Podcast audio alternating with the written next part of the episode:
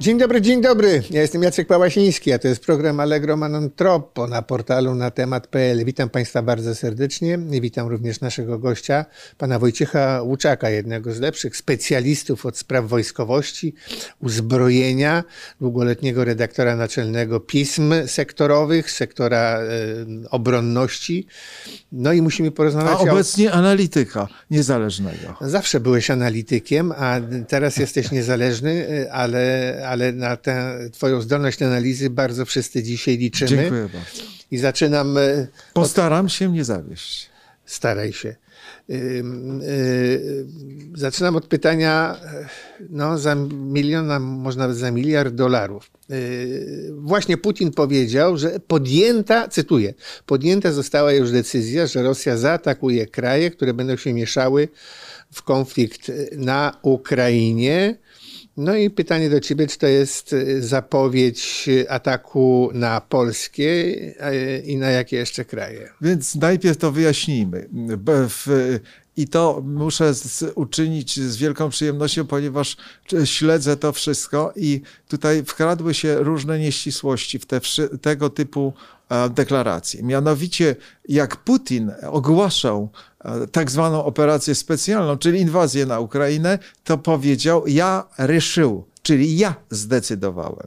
Natomiast w tej chwili, jeśli e, straszy świat, no powiedzmy sobie szczerze, najpierw bronią taktyczną nuklearną, a zwłaszcza jak sobie to niektórzy wyobrażają, uderzeniami taktyczną bronią nuklearną na miejsca, przez które przechodzi e, rosyjska, e, przepraszam, na, które są przedmiotem rosyjskiej uwagi, a przez które przechodzi broń, która jest używana przeciwko Rosjanom. Więc on dokładnie tak to mniej więcej określił. I, i, i jeśli o tym mówi, to mówi podjęliśmy. Więc on i jego otoczenie to ma bardzo duże zasadnicze znaczenie, znaczy, żeby, żebyśmy podjęli... I powiedział jakby... to kilka dni po spotkaniu z Szojgu, właściwie pierwszym spotkaniu transmitowanym przynajmniej przez telewizję. Tak jest.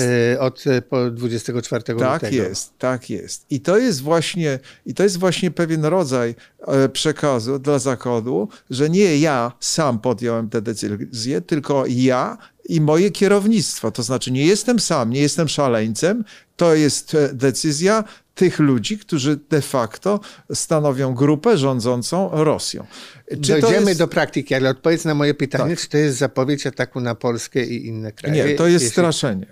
E, to jest straszenie bardzo wielu, moim zdaniem, to jest moja opinia, bardzo wielu rosyjskich dowódców miałoby problemy z wykonaniem takiego zadania, e, jakie by zlecił ten komitet rządzący Rosją, bo to oczywiście jest pewien rodzaj w kręgu, tak jak powiedziałem, nawiązuje ciągle do tego, kto to podejmuje. Ten rodzaj kręgu wewnętrznego i e, myślę, że to musiałoby zejść do, do dowódców e, na, do, na dole, którzy mają do, do dyspozycji broń nuklearną. Natomiast ja ob, przez parę dni oglądałem telewizję nie, rosyjską. Nie, nie, nie, nie, nie, nie. Stop, I... stop, stop, stop, Wojtku. Okay. Powiedziałeś broń nuklearną, taktyczną. Wrócimy i wyjaśnimy, co to oznacza.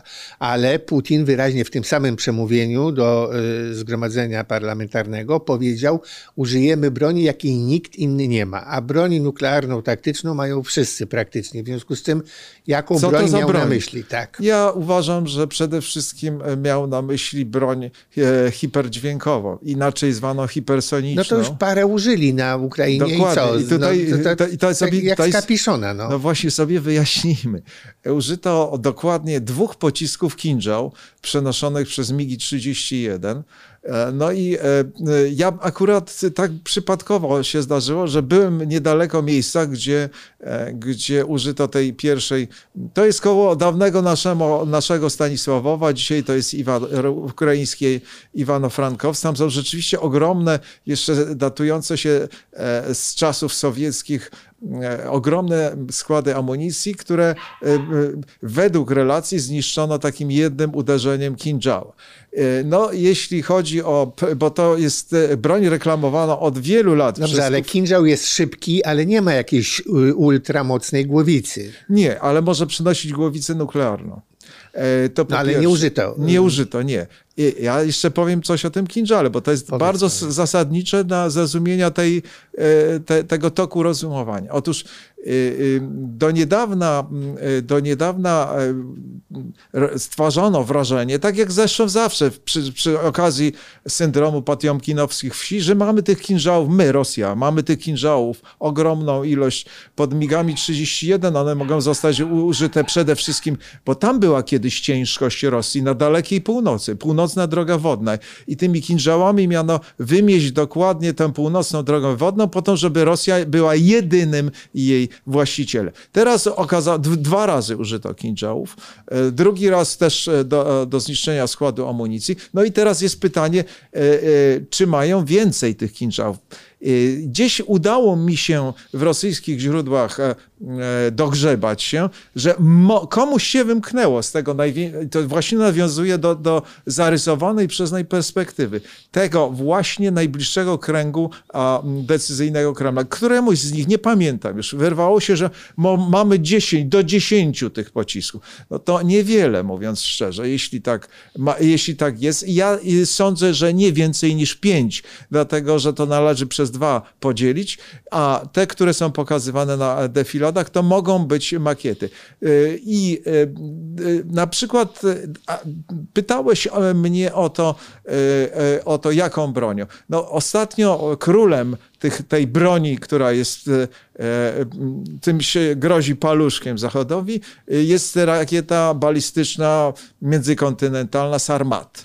No ale to zdaje się był prototypowy. E, no dokładnie, ale teraz, za, ale proszę zwrócić uwagę, przez połowę tygodnia rosyjska jedynka telewizyjna była pełna obrazów startujących prototypów, bo tam pokazywano dokładnie dwa.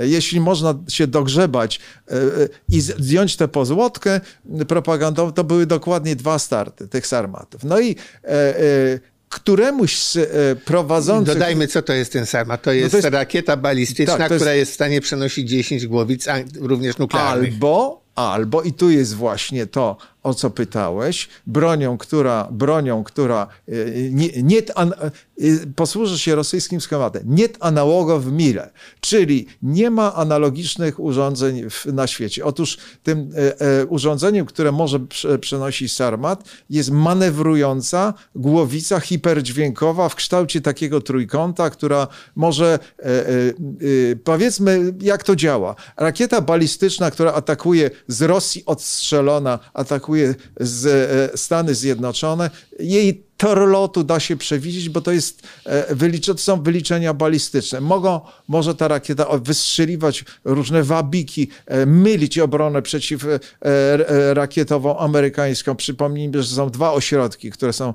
w dwóch miejscach, na Alasce i w Kalifornii, do przechwytywania takich ewentualnych ataków o małej skali. Natomiast tutaj mamy do czynienia z obiektem, który wspina się tak jak poprzednio te głowice, niezależnie naprowadzone na jak różne te rakiety cele. balistyczne, tak, które tak. Ma, mamy od lat 60. To jest pocisk o zasięgu globalnym. No więc on wynosi tę, e, tę, tę, tę, tę głowicę hiperdźwiękową, która schodzi w dół na początku jak normalna głowica balistyczna, a potem zaczyna manewrować. I te manewry mogą zmylić obronę e, przeciwrakietową co do celu, co do e, kursu, i, mm, ale i teraz właśnie, i tu stawiam trzy kropki, ale Sarmat y, wyrwało się jednemu z komentatorów, najwyższej rangi komentatorów y, jedynki rosyjskiej, że tak naprawdę oczekujemy, że próby E, państwowe to może do końca roku tego Sarmata, a e, jeśli a chodzi... Sarmata czy tej głowicy manewrującej? Nie, nie, nie. Sarmata jako środka przenoszenia. Aha. Ja tutaj rozdzielam. Starannie, technicznie rozdzielam. Nie. Sarmat został pokazany i startują. To była jedna z udanych prób. Natomiast do końca roku ma przejść techniczne próby wojskowe. No, czyli E, e, wniosek z tego jest bardzo prosty, że do wprowadzenia do arsenałów to jeszcze jest trochę daleko. A do, i to o co, o co pytałeś, a do wprowadzenia, a do wprowadzenia tej, tej broni, której nie analogo w miry, czyli tej manewrującej głowicy E, e, hiperdźwiękowej jest jeszcze trochę bardziej daleko. Także no i tym, teraz zachodzi pytanie, grozi. czy Putin y, y, y, ma fałszywe informacje, zbyt nie, optymistyczne? Nie, to jest gra. Czy on dokładnie wie, ale, ale no wiesz, no to jest zasadnicza, To zasadnicze znaczy- pytanie dla całego świata, czy Putin ma dobre informacje, bo Tak. wielu obserwatorów sądzi, że y, on ma takie informacje, jakie chce życzy mieć, a nie takie, jakie odpowiadają rzeczywistości. Jeśli chcesz e, znać moją opinię, a powiem Państwu szczerze, że e, byłem w rosyjskim wojsku w Afganistanie, że tak powiem, to znaczy jako korespondent wojenny w końcówce lat 80. i być może, że podczas swoich wielomiesięcznych e, bytności wewnątrz tej organizacji nie poznałem pewne, pewnego rodzaju mentalność i, sposoby działania, sposoby oceny e, e, tych samych ludzi, którzy kiedyś byli pułkownikami, dzisiaj są najprawdopodobniej marszałkami czy generałami. Oczywiście jest to czołobitność. E, Nie melduje się złych rzeczy, nie poważa się żołnierzy. Żołnierze są do odsłuchania rozkładów i to ma też, to jest kolejny, kolejna, kolejny wątek, który chciałbym też przedstawić, dlaczego Rosjanie przegrywają, bo nie mają samodzielności. Dojdziemy, dojdziemy, Tak, spokojnie. ale wracając do, do, do, do meritum sprawy. Otóż e, e, jeśli chodzi o, o, o Sarmata i, i te pociski, e, w wielu przypadkach pytałeś, czy on wie. W wielu przypadkach melduje mu się prawdziwe rzeczy, w wielu przypadkach opty, bz- Natomiast jak sądzę, że to nie jest szaleń, to jest człowiek, który doskonale gra, zdaje sobie z tego sprawę i e, wiele jego zachowań, wiele jego wypowiedzi i wiele jego min marsowych, mniej lub bardziej, czy też e, nóg e, tak czy inaczej ustawionych i rąk na stole przy rozmowie z Szojgu. To jest wszystko pewnego rodzaju gra obliczona na... To jest człowiek wywiadu. On doskonale wie, że każdy jego gest będzie Analizowany. podlegał anali- analizą i to nie takich specjalistów jak my tutaj siedzący. E, Naj, najprawdopodobniej e, e, psychologowie to zbadali tysiące razy, ale ja mam też taką tezę, że to, co widzimy na ekranie jedynki rosyjskiej, jest również przygotowanym przedstawieniem dla nas. Więc e, e, i gdybym wie, był w stanie odpowiedzieć na Twoje pytanie z, ze stuprocentową pewnością, to na pewno siedziałbym w Langley, a nie tutaj przed e, kamerami, ale Langley to siedzi bez jej, doda. tak, ale, prowadzący. ale, y, ale y, y, wydaje mi się, że to wszystko jest grą obliczoną na jeden strategiczny cel: przestraszyć. E, Zmieni, wbić klin między jedność Zachodu, zachwiać pe pewnością siebie, a przede wszystkim sprawić, żeby to jest coś, co Moskwa opanowała od czasów sowieckich, zachwiać pewnością społeczeństw sytych. Otóż to, tak, tak. I, no to, to, to e, jest w miarę oczywiste. Ja mam wątpliwości, ponieważ ci generałowie, nie, nie czyńmy z rosyjskich generałów idiotów. Oni też mają rodziny, oni też mają swoje ugruntowane życie, oni też chcą żyć. Oni zdają sobie sprawę, że pierwszy atak pociskami hipersonicznymi i jakimikolwiek cyrkonami czy e, kinżałami na e, kanały przerzutu broni i e, tworzy się oczywiście w tej chwili w rosyjskich mediach, zwłaszcza w jedynce, którą ogląda każdy murzyk, który ma e, włączony telewizor. Z reguły, e, zresztą byłem w e, mieszkałem... No, robisz dygresję za dygresją. Dobrze. Prosto do celu. prosto do celu. Wydaje mi się, że to wszystko zmierza do przestraszenia Zachodu przede wszystkim. No i zachodniej opinii publicznej całkiem, Natomiast całkiem dobrze to generałowie, wychodzi. Poczekaj. natomiast generałowie myślę, że będą mieli duże opory z wykonaniem takiego rozkazu, który oznacza również śmierć dla nich i dla ich rodzin. Nie ma zwycięzców w tej To wojnie. wszystko by było doskonale logiczne, to co powiedziałeś, gdyby nie fakt, że Rosja rozpoczęła wojnę na Ukrainie w pełnym przekonaniu, że ją wygra w trzy dni. Czy innymi słowy, cały zestaw informacji, które dostał Putin i całe to grono wokół Putina, 6-7 osobowe, które zastąpiło e, dawniejsze biuro polityczne KPZR, miało złe informacje albo się wdało w awanturę e, zupełnie nieodpowiedzialnie. Jeśli można pozwolić na jedną dygresję. Ja myślę, że to by odbyło się tak. Bóg mówi, car mówi, reszta słucha i ewentualnie, ewentualnie jeśli ma tyle śmiałości lub odwagi, to ośmiela się coś jeszcze tam wtrącić. Tak działa ten system wypracowany. Czy to był system e, sarski, czy to był system sowiecki, czy dzisiaj quasi demokratyczny.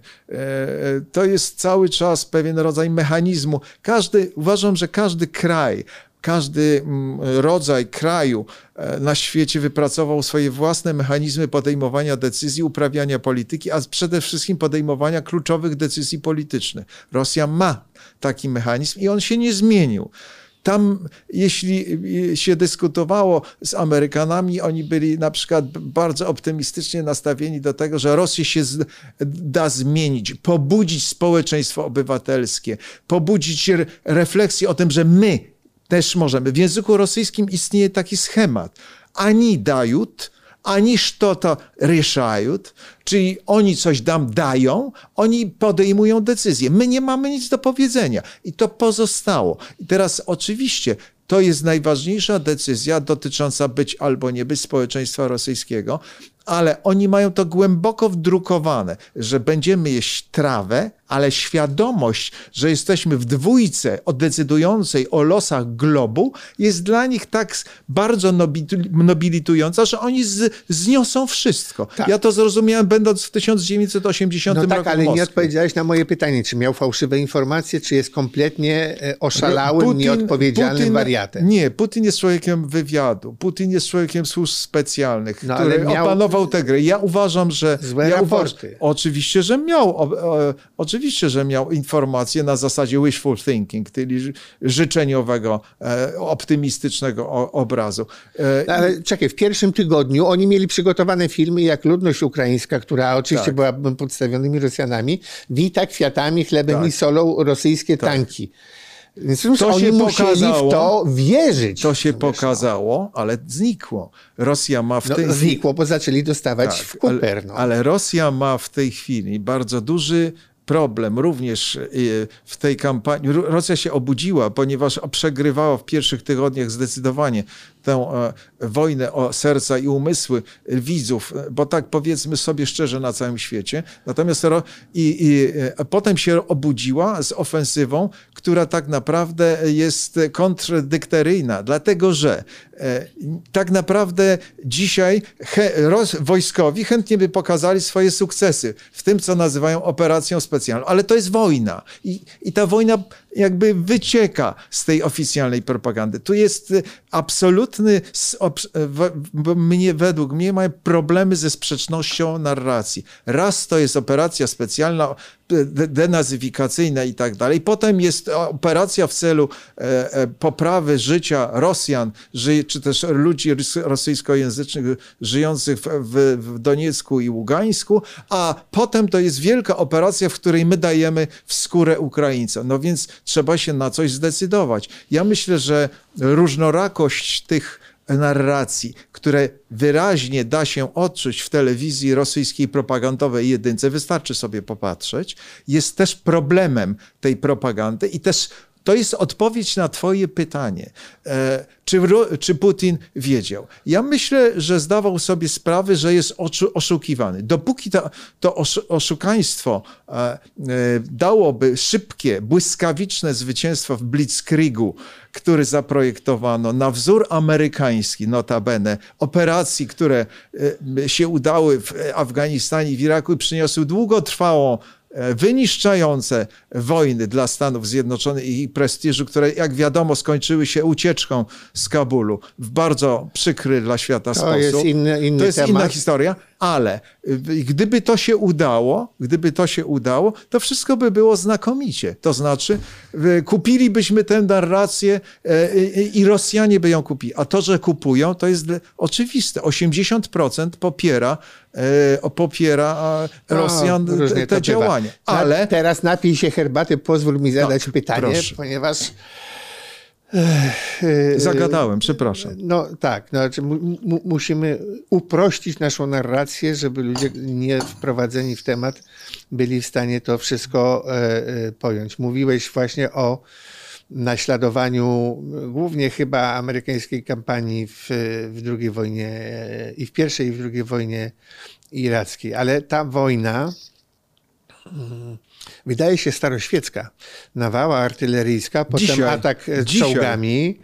E, no, rosyjska wojna wydaje się staroświecka.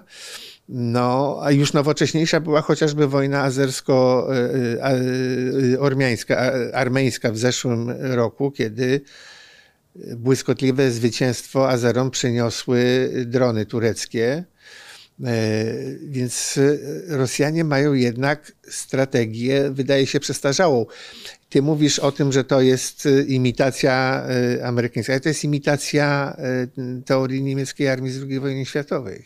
To znaczy, ja, taka moja. I częściowo z pierwszej ta, Taka moja pierwsza refleksja z, y, y, y, wykraczająca poza ścisłe analizy. Bardzo mi jest przykro, że po raz kolejny ludność z tego rejonu Ukrainy, na, na pograniczu Ukrainy i Rosji jest poddawana miażdżącym ciosom, dlatego że raz przeszli to w 41, potem w 43 i 44, potem w 2014 roku i jeszcze raz teraz. No, to jest dramat, to jest dla tych ludzi w, w, straszne. W 1914, 1918 tam toczyły się oczywiście, przerażające walki, które oczywiście. Ukrainę wyniszczyły, a potem jeszcze był Hołodomor pierwszy i drugi tak. i tak dalej. Natomiast wracając do meritum. Y, y, Rosja potrzebowała dla umocnienia swojego wizerunku e, mocarstwa, które się zbudziło z letargu i ponownie zamierza rozdawać karty na światowym e, e, firmamencie, potrzebowała błyskotliwej, błyskawicznej operacji, takiej jak zajęcie Krymu, które praktycznie odbyło się bez strat. I zaplanowano taką operację, moim zdaniem zbyt optymistycznie i naśladując do pewnego stopnia te wszystkie standardy amerykańskie. Zwróćmy uwagę na planowanie. E, planowanie było bardzo proste. E, mamy e, jako jedyni na świecie tak ogromne siły powietrzno-desantowe, więc trzeba je rzucić za pomocą śmigłowców. I jeśli by śmigłowce zdały egzamin, mówię o Gostomelu, to było bardzo proste. Lądujemy w Gostomelu, opanowujemy pasy startowe, lądują Iły-76 z ciężkim sprzętem. Rosja jako jedyna w, wśród tych, którzy E, się liczą jako potęgi e, militarne, ma, kor, ja jeszcze raz powiedziałem, ma ogromne związki powietrzno-desantowe, czyli spadochronowe de facto, ale i e, aeromobilne, które mają również formacje pancerne. I te czołgi lekkie, pojazdy opancerzone, ale i czołgi, bo mówię, nie pomyliłem się, czołgi mają, miały być przewożone samolotami transportowymi, miały dostać dostarczone te pojazdy, najpierw lekkie, E, e, bojowe maszyny desantowe miały zostać dostarczone na lotnisku, zdobyte przez desant śmigłowcowy na lotnisku w Gostomelu. Potem miały się rozjechać po Kijowie. E, Żeleński miał w panice uciec, rząd miał nie istnieć, miano zainstalować najpe najpewniej Janukowicza tak. w Kijowie i wszystko miało się skończyć w ciągu paru dni. Góra tygodnia, może dwóch tygodni. Co poszło nie tak? E, poszło nie tak, dlatego że nie wzięto pod uwagę jednej e, cechy, e, która powinna zostać wzięta pod uwagę, mianowicie determinacji, determinacji Ukraińców. Ja powiem tylko tak, w 1989 roku kapitan Kolesnikow, niech żyje, mam nadzieję, że żyje, uratował mi życie w Afganistanie, Ukrainiec. Przypomnę, że ukraiński snajper uratował E, bardzo wiele Polaków, e, istnień polskich żołnierzy, ponieważ nadciągał do naszego obozu w Iraku samochód wypełniony materiałem wybuchowym. Ukraiński snajper strzelił, trafił z dużej odległości, już nie pamiętam jaki, prosto w czoło tego samobójcę. Samochód nie wybuchł. E, powiem tak, jak z moich doświadczeń afgańskich z lat 80. wynika, że jak było źle, jak było trzeba coś zrobić ryzykownie, to był taki rozkaz, paszlicha chła, czyli wyślij Ukraińca. No i tak, ci Ukraińcy ginęli, oczywiście. Szli na pola minowe, e, byli wykorzystywani niczym mięso armatnie, niestety, ale to stworzyło determinację. I dzisiaj, e, i tutaj chciałem powiedzieć o czymś, e, z czym przyszedłem. No, rozmawiałem z wysokiej rangi Poczekaj, dowódcą Ukrainy. Dobrze. Zaczekaj, zaczekaj. I co poszło, co poszło źle? Co poszło no źle? No to... Nie wzięto pod uwagę tego, że ta armia się zmieniła, że ta armia Że ten jest naród się zmienił, nie tylko armia. Naród, się, zmienił. Mało tego, ci, którzy byli rosyjskojęzyczni i są rosyjskojęzyczni, i którzy mieli być wyzwalani, i którzy mieli wyzwolicieli tak zwanych witać z kwiatami, poczuli się bardziej Europejczykami, bardziej Ukraińcami niż Rosjanami.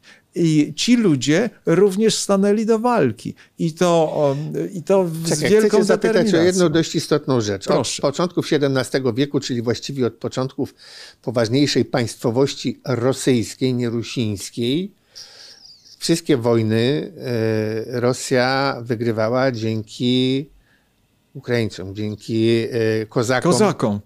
No bo Kozakom. któż to są kozacy? To jest pierwsza wojna w historii Rosji bez Ukraińców po stronie rosyjskiej, tylko Tak. przeciw. E, To jest pierwsza wojna z użyciem em, d- a- ad hoc sprowadzonej piechoty, mówiąc szczerze, z Uralu. Przede wszystkim rezerw i e, walczą również, e, tutaj e, jest czynnik, o którym my wszyscy zapominamy, a który był za, zawsze obecny w analizach potencjału rosyjskiego, ale nie do końca, mianowicie demografia.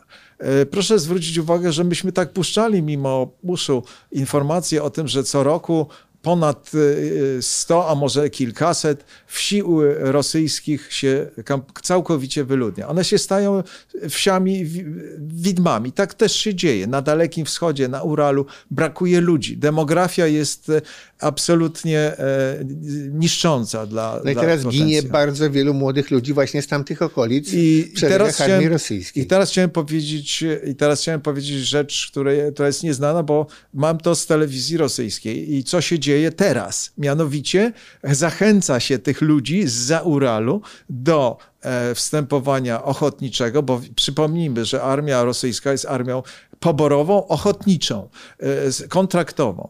I zachęca się tych młodych ludzi do kontraktów i do ich przedłużenia. I jak się zachęca? Talon na mieszkanie.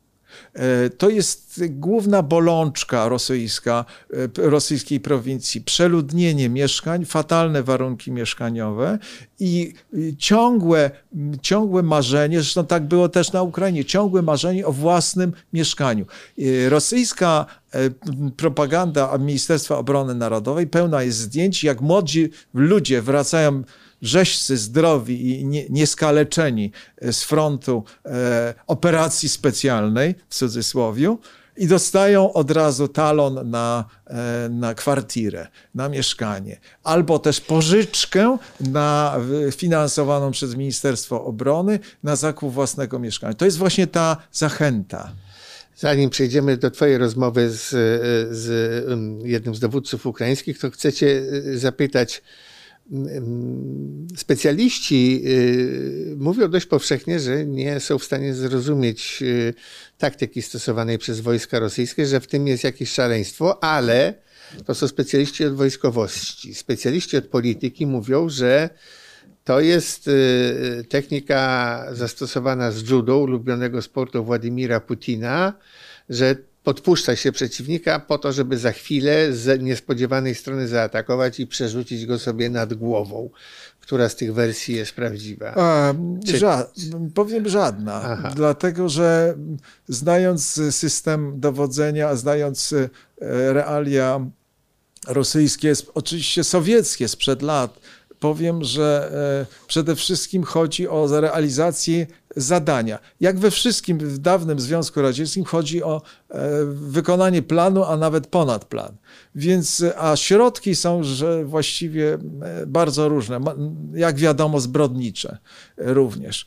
I powiem tak, że mm, tutaj mamy do czynienia z chęcią popisania. W pierwszej tych faz było kilka. Z pierwszej fazie miała to być błyskowit, błysk, błyskotliwa, błyskawiczna operacja w stylu zajęcia Iraku, Afganistanu. e, Natomiast robiona była tymi samymi metodami jak, e, jak dawniej. To znaczy nie, zachowo, nie zachowywano środków bezpieczeństwa, na przykład przy transportach rozciągano linie i tak dalej. Ci, o, jedna rzecz Przerywano łańcuch dostaw. No. Ależ oczywiście, to znaczy no nie i można robić, jakość sprzętu okazała a się... to już za chwilę do za tego chwilę, przejdzie. tak. Ale powiem tak, w pierwszej fazie e, chciano pokazać światu, że my też potrafimy zbudować błyskawiczną operację, e, która się skończy totalnym powodzeniem i, e, i, i szybko. Zresztą Rosjanie mają takie określenie małą krwią, czyli, czy małą krwią, czyli mały, za, pomo za, za pomocą małych strat. I to się nie udało, ponieważ metody były przećwiczone na akademiach. No nie można zmienić człowieka, któremu przez pięć lat w akademii, potem w wojsku pewnego rodzaju standardy w głowie e, pokazywano. Poza tym zaniedbania, poza tym mała elastyczność dowodzenia e, przekazywana w dół. E, to wszystko było bardzo scentralizowane, ciężkie i zwróćmy uwagę, że pierwsza generacja dowódców, których Putin odsunął, to byli ludzie nominowani z bardzo różnych stanowisk. To byli strażacy, to byli ludzie z bezpieki i dopiero w tej chwili E, oczyszczono e, te oddziały z tego typu dowódców i to się wszystko zaczęło toczyć niestety i powiem to szczerze, jak ja to widzę, według tego samego sztrykulca rosyjski walec miażdży wszystko, mieląc kości, mięso dookoła za pomocą artylerii, za pomocą nawały ogniowej, takiej czy innej. To jest bardzo droga. Jakie są najsłabsze punkty armii rosyjskiej w takim razie? Możesz je wyliczyć? Słaba elastyczność dowodzenia. To jest pierwsza rzecz. Druga rzecz e, to jest wszechogarniające wszechogarniające, no nie chciałbym określić określenia korupcji, ale doszły do mnie informacje i takie, że e, na Krym, na zajęty Krym ściągane są co bardziej ekskluzywne samochody zajmowane przez wojska nacierające w różnych rejonach. No bo jeśli ten samochód kosztuje... Nie tylko na Krym, do, do, do, do wnętrza Rosji też... Tak, tak, ale Krym jest miejscem przerzutu. No, bo Białoruś tam, była, tak, gigantyczny tak, bazar ale powstał to jest biznes, granicy. No. Ale to jest biznes. To armia no tak, się... Oni kradną wszystko. Armia się bawi. Samochody. Armia się bawi po prostu. Armia się bawi po w prostu łupieszce. w, w łupieszce, dokładnie. To znaczy y, i to jest y, y, pytanie, po co tam przyszliśmy? Bo cel tej, cel tej, e, cel tej wojny dla, dla, biednych Ukraińców jest jeden, mianowicie ocalić suwerenność, ocalić państwo, ocalić życie i pozwolić następnym generacjom żyć w spokoju. Dla Rosjan jest, dla nacierających Rosjan to jest e, chęć, moim zdaniem, dla, dla tych chłopaków, którzy tam przyszli z Uralu i nie widzieli, jeśli e, oni widzą e, e, poziom życia niedostępny na Rosji zauralskiej, no to... No tak, pralki, lodówki, wszystko, wszystko łącznie to, z kafelkami. To przypomina, to przypomina łupiestwo z czasów II wojny światowej. Notabene y, y, dzisiaj kiedy tutaj rozmawiamy, toczą się, toczy się po prostu ten sam walec, który wypracowano w czasie II wojny światowej. Szeroki front, kilka równoległych natarć, pomagających sobie wzajemnie, e, nawała ogniowa artylerii, e, czołgi, piechota, jeśli nie, to jeszcze raz to samo, jeszcze raz to samo. Przy czym, tutaj powiem jedną rzecz, która jest pomyślna dla Ukraińców. E, będzie działała demografia, ponieważ e, straty są znaczne. Na razie wypycha się z tych relacji e, ukraińskich, wiemy, że na razie wypycha się do, w roli formacji szturmowych tych tak zwanych ochotników z Ługańska i z Doniecka. Oni ponoszą potężne straty, a ta część no, zawod... wojska powietrzno-desantowe, które były dumą Rosji, zostały przestrzebione strasznie w pierwszych pierwszej fazie, wojny. Tak. W pierwszej fazie, tak. I tutaj właśnie wracamy do tej... No do i tej... kończą im się czołgi powoli po prostu. No, 900 czołgów wyeliminowanych z frontu. Powiem tak, czołgi im się będą kończyły jeszcze w, w jeden z e, bardziej ciekawych technologicznych sposobów, ponieważ sercem wszystkich dzisiejszych nowoczesnych czołgów e, rosyjskich jest optoelektronika, system celowniczy Sosna S. I Sosna S jest oparta e, na technologiach francuskich. To są kamery francuskie e, i tak zwane matryce do tych kamer. To jest bardzo istotna część, która była sprowadzana e, z, z zachodu. I to im, się, to, to im się kończy. Natomiast powiem tak, dzisiejszy czołg jest o tyle dobry, o ile może zobaczyć przeciwnika na, pierwsza załoga zobaczy przeciwnika z odległości dwóch kilometrów, pakuje mu pierwsza e, pocisk przeciwpancerny rdzeniowy, niszcząc ten pojazd, ale to jest wszystko możliwe dzięki tak zwanej wektronice, czyli elektronice pan, e, zamkniętej pod pancerzem. A ta elektronika pracuje również na komponentach albo matrycach francuskich do kamer, albo na e, chipach, które są sprowadzane z bardzo daleka i to wszystko oczywiście są łańcuchy dostaw, które dzisiaj są poprzerywane lub też przecięte. I e, to e, również da, da, daje się o sobie znać we wszystkich e, dziedzinach. Na, da, na przykład moja ulubiona opowieść o północnej drodze wodnej. Putin zaplanował budowę pięciu gigantycznych atomowych lodołamaczy, które miały w teorii, taka była teoria, te, utrzymywać przejezdną nie, nie, drogę północno-zachodnią. Nie, właśnie nie. nie. Miały torować szlak lodowy po to, żeby tam wolną tą drogą e, przełamaną przez lodołamacze posuwały się fregaty i niszczyciele. I tak naprawdę one miały zapewniać na tych dalekich e, trasach zalodzonych przewagę rakietową Rosji. I dzisiaj okazuje się, że zbudowano jeden ten e, lodołamacz gigantyczny, bo ta flota ich się starzała, e, tych, e, nie chciałem powiedzieć lotniskowców, lotniskowców nie mają. I zdaje się, że ta wojna sprawi, że e, nie stać ich będzie już na budowę nowoczesnego lotniskowca, takiego, jakiego sobie zaplanowali. Otóż te pięć lodołamaczy, jeden jest prawie gotowy, drugi został zwodowany, ale jeszcze trzy pozostałe są do zrobienia. I sercem te, tych lodołamaczy jest system nawigacyjny. W całości był sprowadzany z Niemiec na przykład e, lub też z Francji. Siłownie, które e, były przewidziane do nowych okrętów rosyjskich, były budowane na Ukrainie. Udało się, udało się do pewnego stopnia zbudować jakby analogiczny zakład produkcyjny, ale to wszystko wymaga pieniędzy, rozruchu i, i, i działania. Rosjanie mają taki zakład Kronstadt e, pod Petersburgiem, który zajmuje się nowoczesnymi konstrukcjami elektroniki wojskowej. Natomiast e, e, komponenty do różnych systemów, które buduje Kronstadt, też były importowane. Ja się chcę dowiedzieć, jak to... No wszystko. Widzieliby widzieli taki filmik z żołnierzem ukraińskim pokazującym tego osławionego drona rosyjskiego, rozbiera go. A, a widzicie, a to jest po prostu aparat Canon z Mediamarkt, mimo że jest napisane zdziałano w SSSR. Y, a, a tu proszę popatrzeć, jaki jest wspaniały pojemnik na e, paliwo. To jest butelka plastikowa po e, ćwierćlitrowa po wodzie mineralnej. No najnowsza informacja, e, tak, z, dzięki naszym reportażystom, którzy tam też się poruszają. Otóż pokazano dwuczłonowy pojazd gąsienicowy, który został zniszczony pod e, e, Charkowem. Jest to pojazd, którego przeznaczenie, znaczy inaczej zaprojektowany specjalnie i budowany specjalnie dla właśnie tych unikatowych putinowskich formacji arktycznych. To, że trafił pod Charków, jest moim zdaniem symptomatyczne, dlatego że być może kończą się zapasy nowoczesnych transporterów opancerzonych. Może. Y, tego do końca nie wiemy, dlatego że e, to, y, jakie są rezerwy bojowe, jakie są rezerwy sprzętowe. Pytałeś o czołgi, pytałeś o sprzęt Zaraz będziemy pancerny. przy czołgach i przy rezerwach. Y, to, jakie są te rezerwy sprzętowe, jest naj, najgłębiej strzeżoną tajemnicą każdej armii.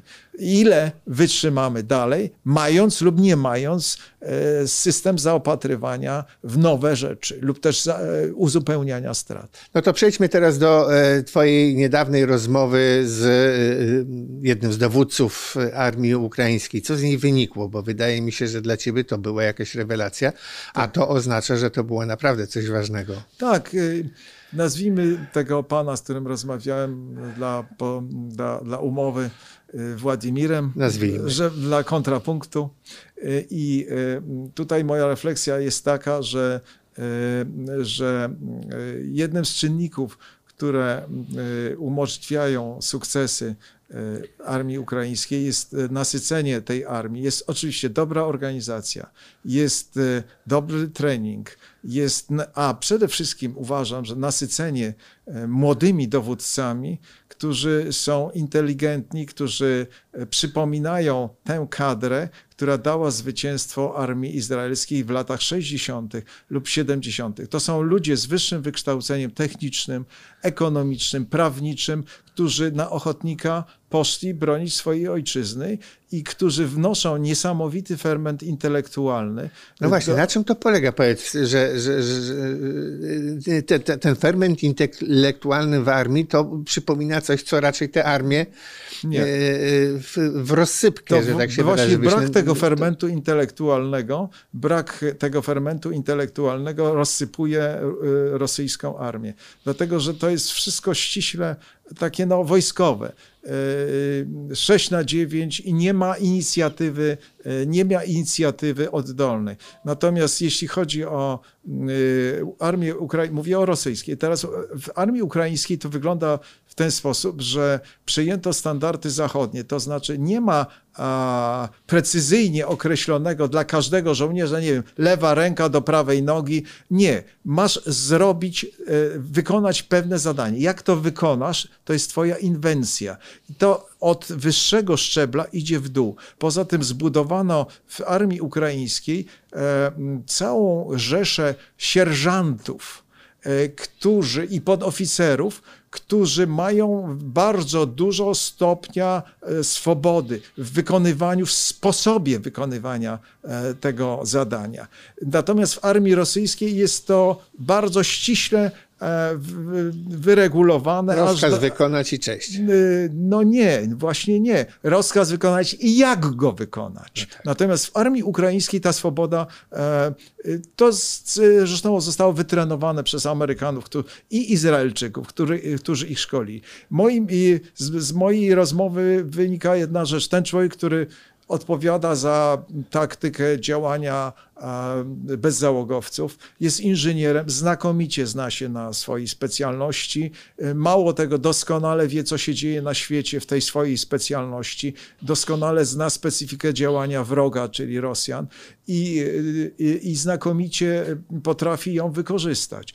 I jeszcze jedna rzecz, jeszcze jeden czynnik, na który chciałem zwrócić uwagę, mianowicie moim zdaniem 60-75% e, sukcesów armii ukraińskiej należy przypisać bezpośrednio bezpośrednim e, danym, które są przekazywane Ukraińcom w czasie niemal rzeczywistym z, za pośrednictwem e, sieci sieci, a nie jednego systemu, sieci systemów rozpoznania e, zachodniego. To znaczy, są to na pewno satelity, są to na pewno satelity różnych typów, fotografujące, odsłuchujące mm, i za chwilę o tym powiem, o odsłuchujących, ale i również e, samoloty rozpoznawcze krążące u, u granic. I teraz e, wydaje mi się, że e, to wszystko zostało połączone, zintegrowane i ten zintegrowany obraz wędruje bez, w czasie niemal rzeczywistym do, do Ukraińców. Y, y, no, dla Państwa, którzy nas słuchają, chciałbym powiedzieć następującą rzecz. Chyba lepiej wiedzieć, co Państwa będzie czekało za pół godziny, e, za pięć minut, że wyjdziecie za róg tego budynku i kogo tam spotkacie, e, a takie właśnie informacje zintegrowane są przekazywane Ukraińcom niemal na, na, na cały czas. To znaczy wiedzą, czego mogą się spodziewać, wiedzą, w jakim czasie mogą się tego spodziewać i co, nie, co najważniejsze, Rosjanom nie udało się zakłócić tego. I, taka jest specyfika tej wojny. Natomiast e, człowiek, z którym rozmawiałem, odpowiada za systemy bezzałogowe. Wspomniałeś o wojnie e, azersko-ormiańskiej, w której rzeczywiście po raz pierwszy bezzałogowce rozpoznawcze e, w, w, w roli oczu artylerii i systemów korygujących artylerię. I same ale, będące rodzajem artylerii, bo to były... Ale i bezzałogowce uzbrojone, bojowe, przenoszące ładunki, ale i załogowce e, kamikadze, to znaczy takie, które rozpoznają e, wroga i po zatwierdzeniu celu rozbijają się, e, niszcząc ten wskazany obiekt, dały o sobie mocno znać. Natomiast ja tylko chcę przypomnieć, o czym żeśmy zapomnieli. Mianowicie prawie 10 lat temu na tej Ukrainie było tak, że te nowoczesne systemy bezzałogowe były w jednych rękach, tak naprawdę w rosyjskich. I z danych amerykańskiego wywiadu, do których dotarłem, wynikało, że kiedyś na jed, nad jednym kilometrem tego frontu na e, Donbasie, kiedyś, 10 lat temu, unosiło się nawet do 100 typów bezzałogowców różnych. Oczywiście prze, prze, przeważały te komercyjne, ale dzisiaj e, ta, to nasycenie jest jeszcze większe. E, mało tego, z mojej rozmowy e, z mm, tym panem wynika, że dzisiaj ten charakter tego, oczywiście wiemy, że to jest walec, który e, artyleryjsko-rakietowy, który się posuwa po stronie Rosjan, ale obie strony tak naprawdę w tej chwili, w tym momencie, w którym rozmawiamy, odsłuchują się i starają się znaleźć e, źródła emisji elektromagnetycznej, e, które świadczą o tym, o aktywności. Każde takie źródło emisji elektromagnetycznej, a nazywa się to ta wojna elektromagnetyczna, że tak powiem, albo inaczej electronic warfare, ta wojna nosi znamiona SIGINT-u. To jest signal intelligence. Każdy szuka sygnałów elektromagnetycznych. Zlokalizowany sygnał, jak mi powiedział, jeśli jesteśmy nieostrożni, staje się po trzech minutach, po trzech minutach miejscem e, skoncentrowanego ataku na wały moździerzowej, artyleryjskiej lub rakietowej. I tak się dzieje, kiedy Ukraińcy używają bezzałogowców e, komercyjnych, które wszędzie można kupić. A dzisiaj każdy chce z dowódców ukraińskich czy rosyjskich chce wiedzieć rzeczywiście, co jego ludzi czeka za następną chałupą, za, za lasem. Używane są w związku z tym również drony komercyjne. I to, na to wszystko nakłada się sieć zakłócania. Ta sieć jest czynna. Ja myślałem, że e, te sukcesy Bajraktarów tureckich, tureckich tak, tak e, były, byłem przekonany, były e, źródłem tego, że Rosjanom nie udało się na czas podciągnąć w pierwszym etapie wojny tych sił E, które oni wypracowali po doświadczeniach wojny e, w gór, górskim Karabachu. Mianowicie, jak mi e, powiedział mój rozmówca, Rosjanie operują co najmniej ośmioma typami systemów do zakłócania pracy bezzałogowców. Od wielkich, które wytwarzają ogromne zakłócenia, po małe, przenośne, plecakowe. Podobnie Ukraińcy, ale y, y, y, te wszystkie systemy, jedne przeciwko drugim, tworzą dzisiejszą, dzisiejsze pole walki, w którym tak naprawdę nadrzędnym, nadrzędnym zjawiskiem jest ten SIGINT do, dorwać przeciwnika, który prowadzi tego drona za pomocą swojej stacji, a powiedział mi, że na przykład te komercyjne drony są również wykrywane przez komercyjne stacje, które potrafią zlokalizować operatora. I w tym momencie przychodzi nawała ogniowa. Wojna elektromagnetyczna zatem. Yy, Rosjanie mają przewagę nad Ukraińcami, czy Ukraińcy mają przewagę nad yy, Rosjanami w tej wojnie elektromagnetycznej? Myślę, że to zależy od e, bardzo wielu czynników. W bardzo różny sposób to jest podejmowane. Natomiast zwróćmy uwagę na to, że Rosjanie mają bardzo. E, powiedział mi rozmówca, że Rosjanie zatrudnili 8 osiem wielkich korporacji elektronicznych do budowy ośmiu, co najmniej ośmiu typów różnych urządzeń do walki radioelektronicznej i do tworzenia zakłóceń. I te urządzenia są różne, przeróżne, od gigantycznych na, z własną elektrownią, przewożonych na takich samych ciągnikach jak te, które służą do, między innymi do odpalania pocisków balistycznych, do całkiem y, małych. Każdy y, stara się zlokalizować emisję elektromagnetyczną, namierzyć ją i tam, i tam skierować uderzenie artylerii. No tak, ale y, co ci Władimir konkretniejszego powiedział na temat właśnie te, te, tej wojny i czy Ukraińcy zdobyli zdobyli przewagę w tej wojnie? Nie, nie, nie chciał tego powiedzieć. Natomiast Ukraińcy mają również swoją sieć zakłóceń i tworzą tą sieć zakłóceń e, i jak, jeśli im się to uda, e, to oczywiście również zakłócają działanie takich. Stąd właśnie pokazywałeś ten, e, malując to słowami, ten system Orlan, który został zdobyty przez Ukraińców. I w ten sposób udało się obezwładnić ten system. To w jakiś tam sposób. Rosjanie, Rosjanie kompensują jakby to, to mi powiedział. Rosjanie kompensują e, jakby rzadkie rozstawienie tych swoich e, systemów ich zasięgiem. To, to jest gigantyczne i tworzy gigantyczne pole, w którym się nie ma prawa nic tam poruszać. Natomiast Ukraińcom się udaje czasami przechyczyć. To jest skomplikowana gra inżynierów ale i również żołnierzy dobrze wyszkolonych. E, powiedział mi również, że e, co jest absolutną nowością, że wiadomo oczywiście, że są tam e, w tej wojnie biorą udział dwa polskie systemy. To jest FlyEye, to jest bezzałogowy, bezzałogowy motoszybowiec produkowany przez spółkę WB Electronics z Ożarowa. I Już nie podawaj dokładnego adresu ulicy na Dobrze. wszelki wypadek, numeru i tak dalej. Nie, nie. I i Warmate. Warmate to są drony kamikaze, a FlyEye jest to bezzałogowiec obserwacyjny, który jest, e, jak powiedział, koniem roboczym e, ukraińskiej artylerii. Warmate, ja to widziałem na własne oczy, jak to działa na poligonie pod Warszawą. To jest motoszybowiec napędzany silnikiem elektrycznym. Ten motoszybowiec może krążyć na dużej wysokości, jest prawie niewidoczny albo zupełnie niewidoczny, naprawdę nie można go dostrzec, a silnik elektryczny włącza się tylko wtedy i jest prawie bezgłośny, kiedy spadnie wysokość krążenia. I co Ukraińcy nowego stworzyli? Co było dla mnie zaskakujące? Otóż e, grupy specy, specnazu ukraińskiego używają e, warmate'ów, tej amunicji kamikadze, która notabene, do której notabene głowice były produkowane w Czernichowie, które, który został zajęty przez Rosjan i nie zwrócili uwagi na to, że tam skrzyją, stoją skrzynie z głowicami bojowymi do, do warmate'ów. Otóż te warmate'y są używane przez grupy specnazu ukraińskiego do precyzyjnych ataków na bardzo punktowe cele wysokiego znaczenia. No, nie chcę tutaj sugerować, ale te cele to są również e, pojedynczy dowódcy.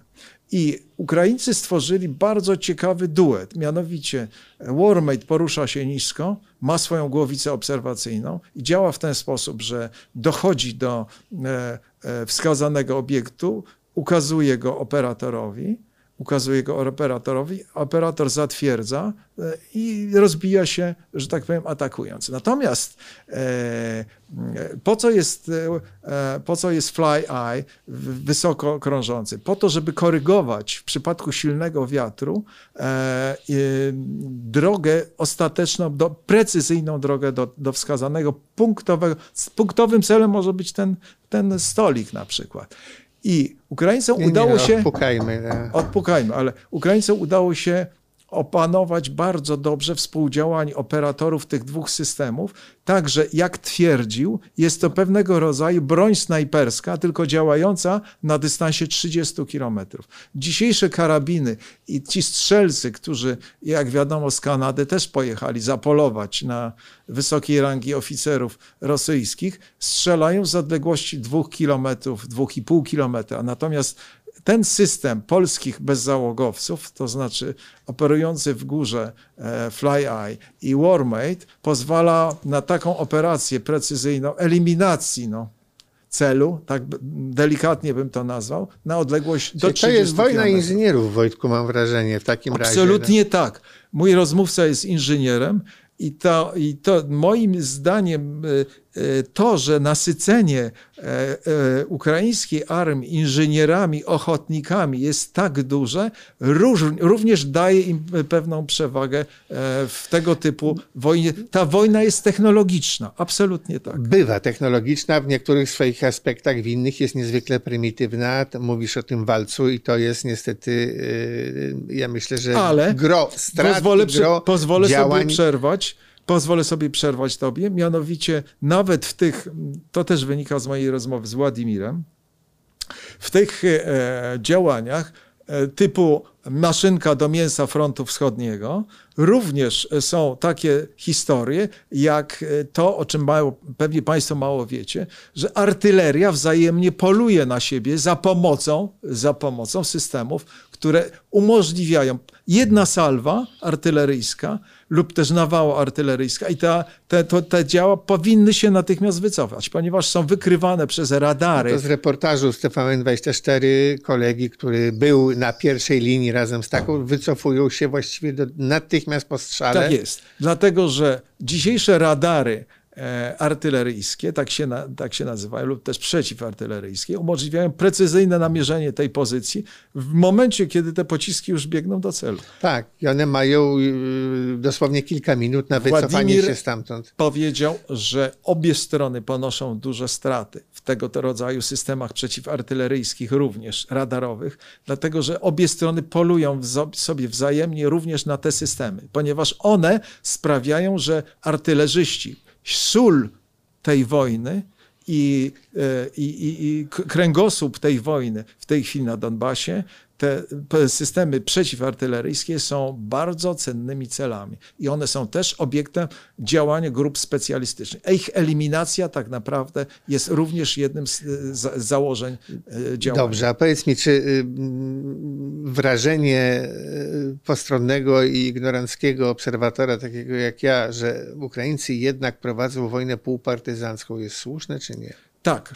To znaczy y, w tej chwili, w tej chwili ona przeszła w fazę, w fazę przełamywania y, umocnionych linii, które Ukraińcy zbudowali przez lata i ona właśnie, ta, ta faza ma, fa, ma, charakter tej maszynki do mielenia mięsa. Natomiast do, do tej pory miała charakter manewrowej wojny.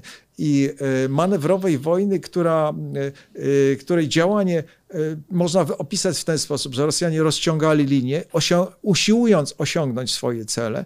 Z kolei y, y, Ukraińcy przecinali te linie, atakowali, ale jak wiadomo, żaden czołg nie jest w stanie pojechać głębiej i dalej, ani bez paliwa, ani bez amunicji. Jak zostanie odcięty, to jest tylko kupą żelastwa. I tak działali. Tak rzeczywiście zostali wyszkoleni. Mało tego, ja jeszcze zwróciłem uwagę po tych reportażach, o których wspomniałeś, na jeszcze jedną rzecz.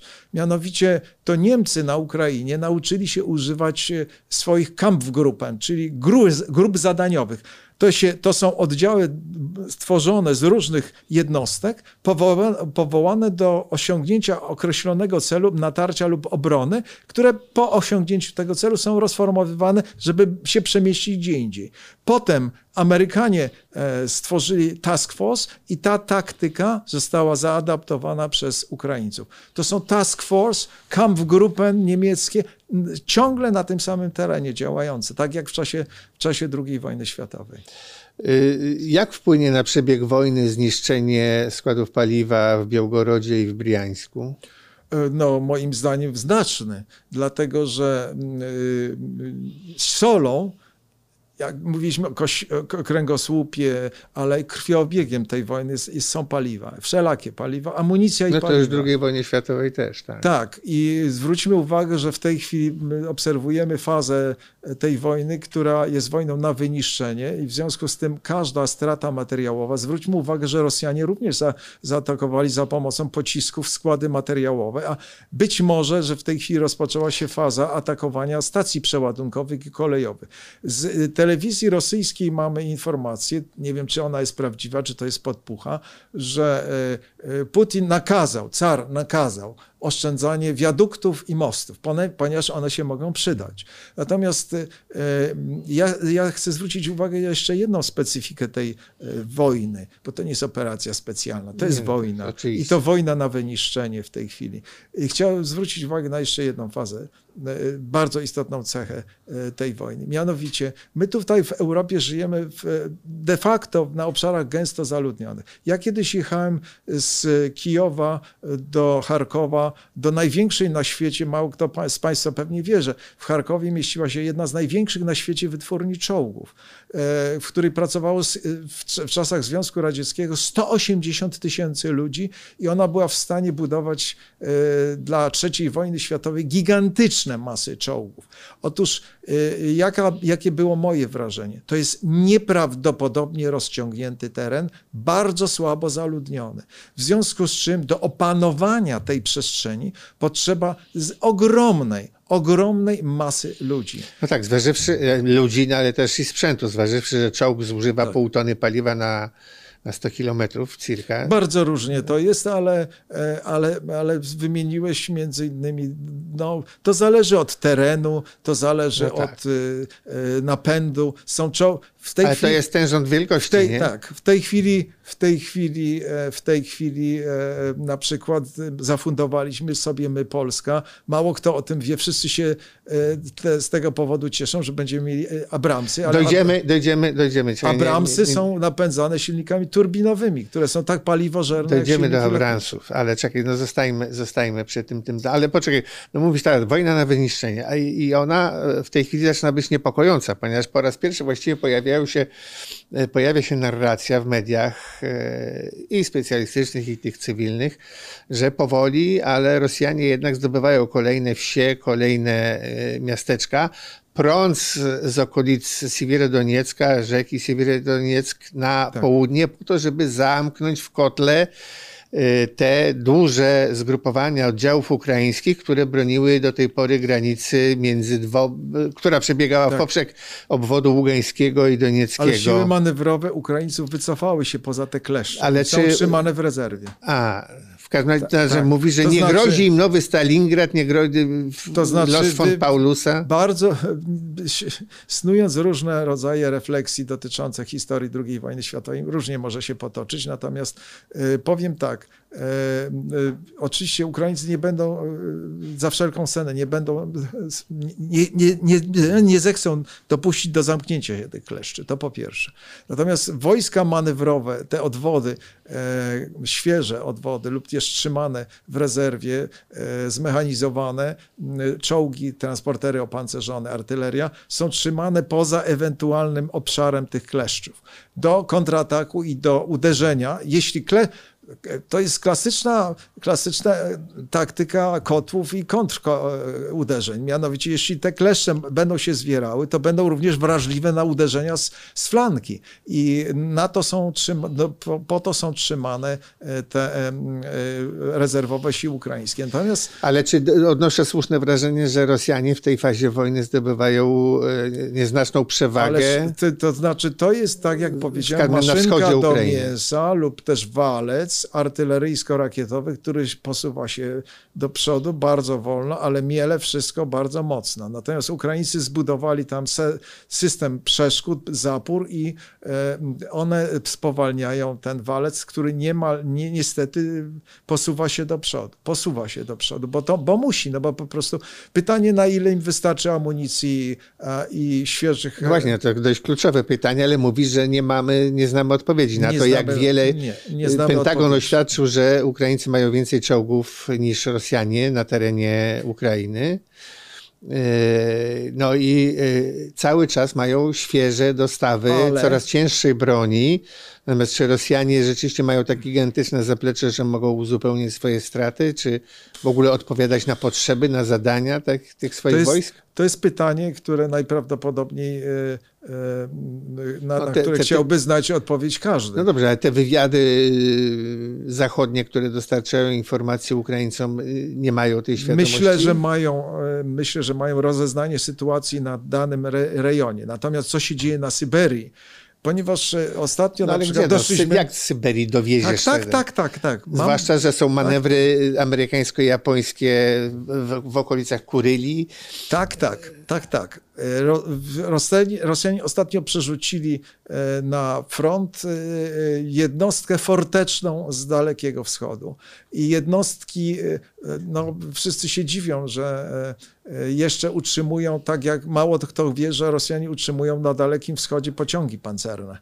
E, po, po, przeżytek e, dawnych czasów, ale te pociągi pancerne służyły jako stanowiska startowe i nadal chyba służą jako stanowiska startowe rakiet. E, natomiast. No bo nie mają dróg, mają jedną, jedyną kolej. no, tam są magistrale kolejowe. Tak. Natomiast jeśli chodzi o Daleki Wschód, przerzucili ba batalion chyba, czy, czy, czy brygadę, nie pamiętam, forteczną, która tam jest utrzymywana i jakieś jednostki ściągają po prostu, y, no, żeby stworzyć y, lokalną przewagę. I te jednostki z Dalekiego Wschodu rzeczywiście trafiają do, do tego kotła, do tego kotła ukraińskiego. Coraz Planowanego bardziej, kotła na szczęście jeszcze coraz bardziej, nożyce się to, nie zamknęły. Jakie, jakie mają rezerwy? Myślę, że również im, ich rezerwy się powoli wyczerpują y, i tutaj No tak, ale oni przez lata powtarzali, mamy milion żołnierzy, mamy milion żołnierzy, a potem jak się policzyło, to mieli 280 tysięcy y, po y, zachodniej stronie Uralu, powiedzmy sobie. Tych... Pytanie jest, na ile, jaka jest wartość bojowa tego miliona? No, otóż to, otóż to. Tego, to się... no, ale Ukraińcy sami mówili, że, że aż im czasami żal tych poborowych, bo ich rozwalają dziesiątkami, setkami, bo oni są nie wyszkoleni, idą pod ogień, no jak, jak na rzeź. No.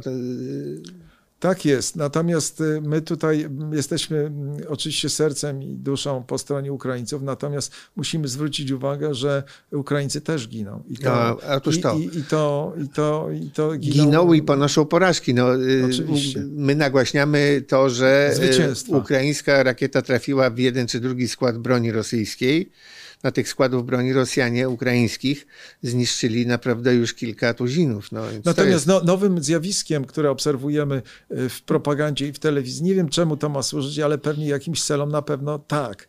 E, otóż e, Rosjanie pokazują rajdy Federalnej Służby Bezpieczeństwa w Moskwie, na przykład na rzekome, nie wiem, no, na, nagle znalazła się kamera, prawda, przy operacji Federalnej Służby Bezpieczeństwa i pokazują y, rajd Federalnej Służby Bezpieczeństwa y, na konspiracyjne mieszkanie grupy sabotażowej, która miała zabijać dziennikarzy. No, zwłaszcza Sołowiowa, tak, pisałem tak, nawet o tym tak, dzisiaj, tak, tak. bo grupa analityczna i BBC, i Bellingcat i jeszcze parę innych, wszystkie razem odkryły, że tam są idiotyzmy takie, że FSB dostało polecenie ustaw do zdjęcia 3 SIM. No i oni wzięli to dosłownie, ale istnieje gra komputerowa, która się nazywa SIM-3 i oni ustawili grę komputerową SIM-3 jako dowód działalności terrorystycznej. Dostali rozkaz FFB, żeby to wszystko przygotować tak. pod kątem tejże kamery Y, ustaw tam książkę, ale tak, żeby y, y, podpis był nieczytelny. I książka stoi i na niej jest napisany podpis nieczytelny, rozumiesz? No więc to, tego typu... Czego, czego to, przepraszam, to ja ci Jacku zadam pytanie, czego to dowodzi? To dowodzi, że ta narracja się pruje. No, nie ma jakiejś logicznej, spójnej narracji. Ktoś wykonuje tempo, tempo wykonuje polecenia i te polecenia czasami są absolutnie przeciw... Dobrze, czekaj, ale to dygresja wracajmy, wracajmy na teatr y, walk i, i, i dojdźmy do, do, do, do, tematu, który już wywołałeś, czyli czołgów. No ta wojna udowadnia, że czołgi chyba już nie są tą kluczową bronią, jaką były w pierwszej i w drugiej wojnie światowej, jeśli można je tak niezwykle łatwo zniszczyć, nawet za pomocą stosunkowo taniej broni, tak zwanych manpadów, czyli mhm. tu, tu nie, jest... Manpad mało, to, nie, no, manpad no, to jest do zwalczania celów latających. Dobrze, no jak zwał, tak zwał, no to tam Stingerów. To znaczy czy, różnego czy, rodzaju broń przeciwpancerna. Tak, którą obsługuje właściwie jeden człowiek tak. plus drugi, który ma konsolkę tak. jak do gry tak. komputerowej. Nie chcę no. tu wymieniać, państwa zanudzać tymi nazwami, Dzięki. ale y, nie zgodziłbym się. Nadal czołgi są kluczowym y, elementem wojny manewrowej i po, powinny być dobrze używane, no, ale, ale jeżeli czołgi... zniszczono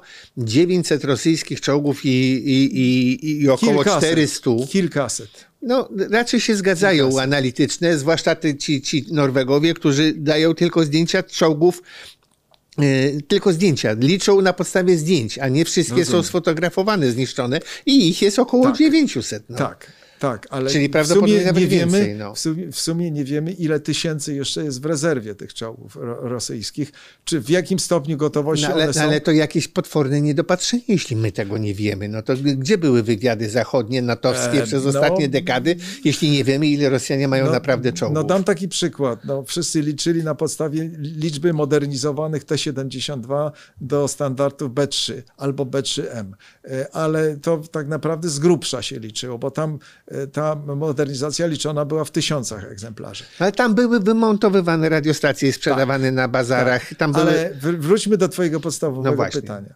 E, powiem tak, czołg jest nadal, jest, czołg jest nadal rozstrzygającą um, bronią na polu bitwy i e, manewrowej, natomiast czołg musi być rozsądnie użyty i czołg musi być, wy...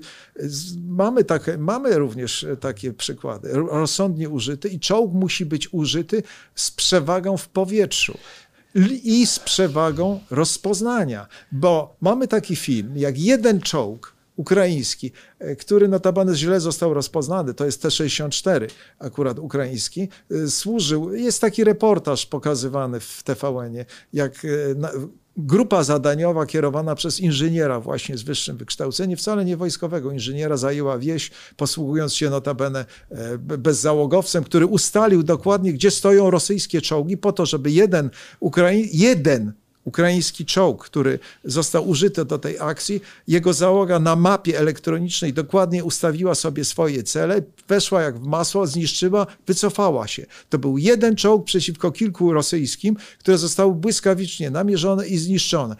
Y, Czołg jest nadal rozstrzygającym orężem w tej walce, o ile ma własną świadomość sytuacyjną, y, o ile dysponuje własnym systemem Czyli rozpoznania. rozpoznanie pola walki nowoczesne, Dokładnie, elektroniczne i tak dokładnie. dalej. No i teraz wracając do tego, co y, chciałeś na później przesunąć, czyli do Abramsa. Nie, nie, nie, już następne pytanie. Następne pytanie, ale powiedz mi jeszcze, yy, znaczy uważasz, że czołgi dalej Tak. będą podstawą działań wojennych każdej armii? Może nie Przy te. czym rosyjskie czołgi mają tę słynną karuzelę, Tak, która jest tak. ich silną, ale jednocześnie najsłabszą stroną. Tak. Widzimy odrzucane wieżyczki czołgów na dziesiątki metrów, głównie y, y, za pomocą małego pocisku z małej ręcznej wyrzutni typu Stinger. No. Od lat rosyjskie czołgi, rodziny od 64 do dzisiejszych czołgów, Czyli e, 90., tak? Tak, są, mają, e, w 90 najnowszych wersji wyeliminowano to, ponieważ jest e, automat ładowania oparty o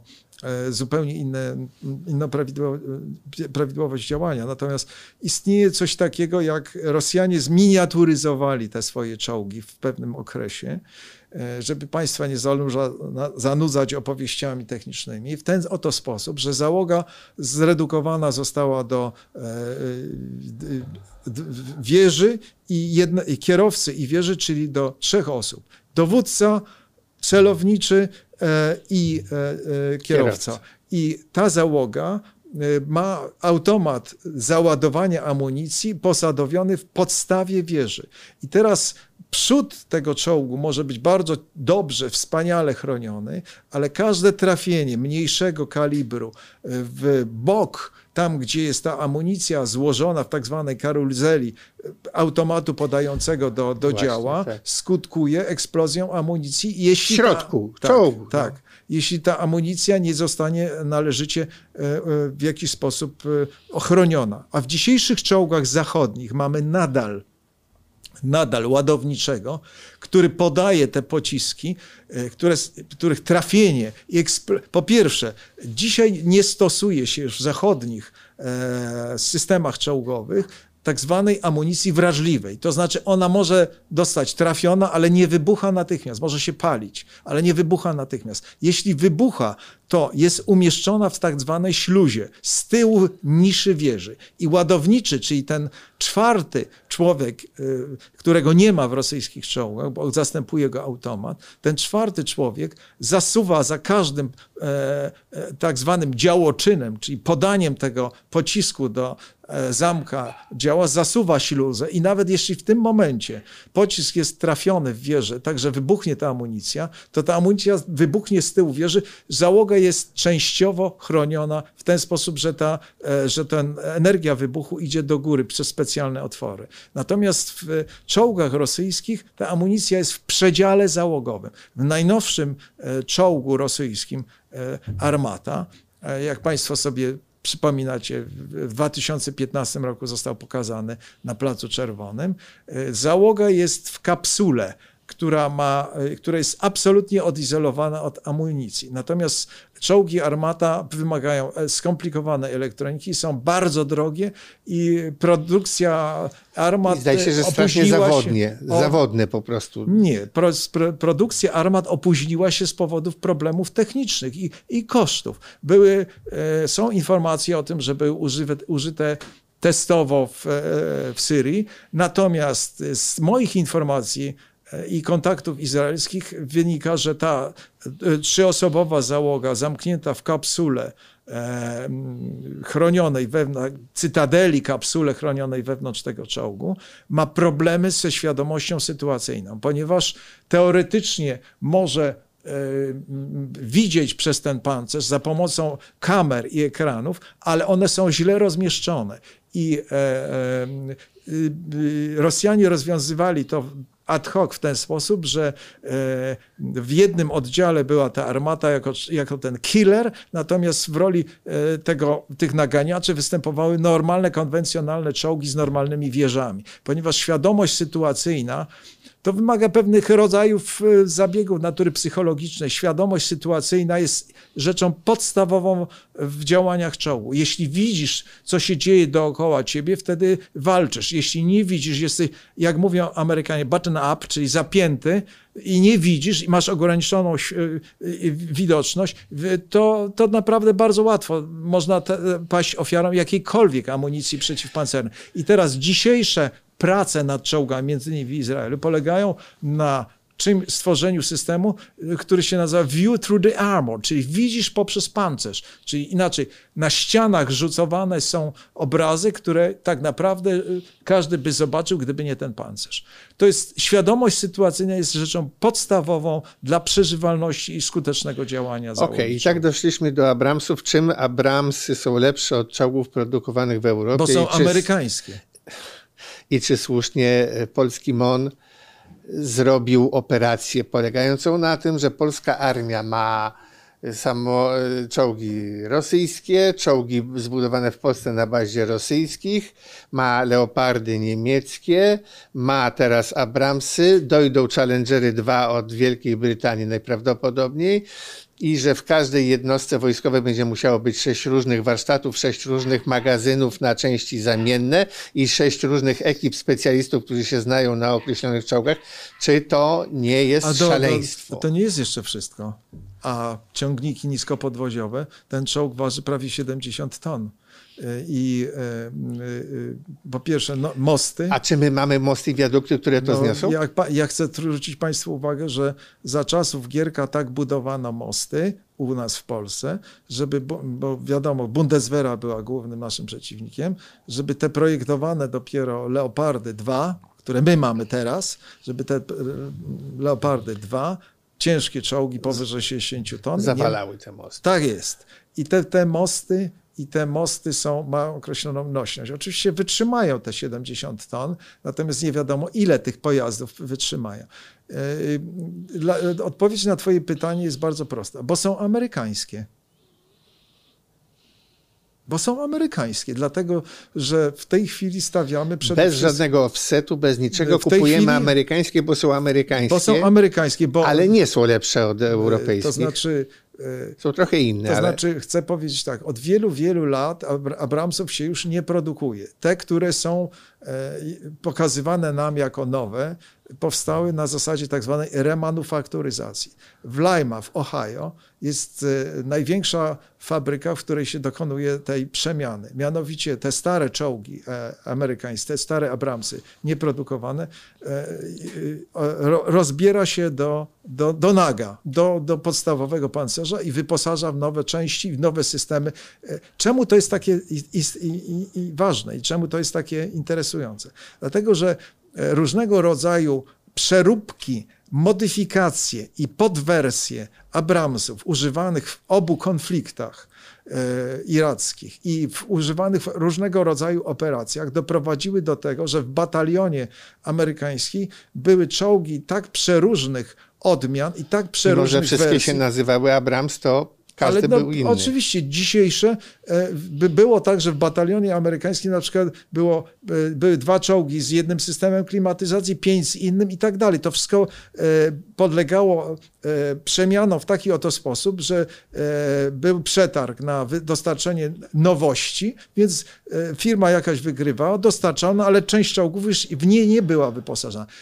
W celu unifikacji i reunifikacji tego wszystkiego podjęto proces, ale i również dla celów społecznych, żeby dać zatrudnienie zakładowi w Lima, Ohio, kiedy, który kiedyś wypuszczał tysiące Shermanów, które wygrały wojnę. Nie tylko te 34, ale i Shermany wygrały II wojnę światową. I po to ten zakład powstał, żeby zakład, da, temu za- zakładowi dać produkcję. e, Stworzono jakieś pewnego rodzaju modele docelowe, ale one nie, nie są efektem produkcji nowych czołgów. W tej chwili, e, według moich informacji, mojego przyjaciela, który w Waszyngtonie bada tę sprawę, e, republikanie, ponieważ popyt na Abramsy jest duży, między innymi dzięki Polsce, myśmy, z, jeśli wierzyć plotkom, złożyli kolejne zapytanie o kilkaset następnych Abramsów. Więc e, republikanie w, e, w kongresie rozważają e, przewalczenie e, jakby otworzenia ponownego e, linii budującej nowe Abramsy. Ale Abrams jest czołgiem, który ma swoje lata. Czy jest najlepszym czołgiem na świecie? Niektórzy mówią, że tak. Natomiast jest czołgiem wyposażonym w silnik turbinowy. Amerykanie, y, Amerykanów, y, amerykańska armia jest, y, jej sukcesy są efektem fantastycznej, sprawnej logistyki. E, Żeby Abramsy mogły nacierać, mogły działać, muszą się posuwać razem z tymi czołgami, e, no, mówiąc szczerze, tysiące ciężarówek do, dostarczają, ciężar, przepraszam, cystern dostarczających naftę lotniczą, bo te silniki spalają naftę lotniczą. Są wielopaliwowe, ok, ale spalają przede wszystkim naftę lotniczą w ilościach ogromnych, jeśli działają w polu. I te czołgi, których masa dochodzi do 70 ton w polu, proszę sobie wyobrazić, no jedziecie Państwo 70-tonowym e, pojazdem, który wspina się po górach, dolinach, musi pokonać chaszcze, drzewa i tak dalej. To wszystko e, musi mieć określone, i jeszcze napędzany jest silnikiem, silnikiem takim, który e, bardzo zgrubnie mówiąc, jest podobny do tym, które napędza śmigłowiec, więc, więc musi spalać ogromne, ogromne ilości paliwa. Poza tym dochodzi do tego serwis e, e, celowy. E, Na przykład ciśnienie oleju doprowadzającego tę ciecz do, do systemu jest mierzone w funtach na cal kwadratowy. No, chciałem zapytać, czy Państwo tak szybko sobie przemnożycie na nasze te, to, to ciśnienie? Oczywiście może być, mogą być instrukcje. Oczywiście to jest kolejny typ e, czołgów w naszych e, siłach e, zbrojnych, w naszych wojskach lądowych, wymagający, wymagał będzie dużego, du, dużej, du, dużego napięcia logistycznego, które już i tak jest spore, ponieważ mamy, mamy policzmy, mamy T-72, które nie są zmodernizowane, zmodyfikowane T-72, PT-91, e, mamy Co to jest PT? Pe- polski czołg 91. To jest e, głęboko zmodyfikowany T-72. To jest ten tak zwany twardy? Czy? Tak, tak, tak, tak, tak, tak, które są jeszcze nadal w linii i notabene działały w ćwiczeniach razem z amerykańskimi czołgami. Mamy do tego wszystkiego jeszcze leopardy różnych wersji. No i teraz będzie kolejny, kolejny czołg amerykański. Tak, będzie też, y, wysłaliśmy te 72 nasze do Ukrainy, nie wiadomo ile, ale wysłaliśmy, to potwierdził nawet sam e, premier. Y, I w zamian za to Wielka Brytania ma nam dostarczyć, ale właśnie czy razem z załogami i zapleczem tego nie zrozumiałem, Challengery 2, które uchodziły za bardzo dobre czołgi, ale jakiś czas temu, nie wiem czy dzisiaj. Challengery 2 y, to jest y, y, moim zdaniem, no, trzeba się mocno nad tym wszystkim zastanowić, bo to jest zupełnie no, innego rodzaju amunicja i zupełnie innego rodzaju. No i dlatego prawdopodobnie problemy. przyjadą z y, brytyjskimi żołnierzami bezpośrednio od razu. Także ty, ja, y, ja y, przeczytałem y, zupełnie inną informację, że w zamian za T-72 mm, był taki pierwszy chyba projekt, mielibyśmy dostać kolejną partię Abramsów za przyzwoitą cenę. No tak, tak, takie pewnie rozważania chodziły. No, Natomiast tam jeszcze wczoraj brytyjska prasa pisała, że tam w parlamencie trwały jak- jakieś debaty, ale że decyzja została Powiedzmy podjęta jedną rzecz. co do tych challengerów. powiedzmy jedną rzecz.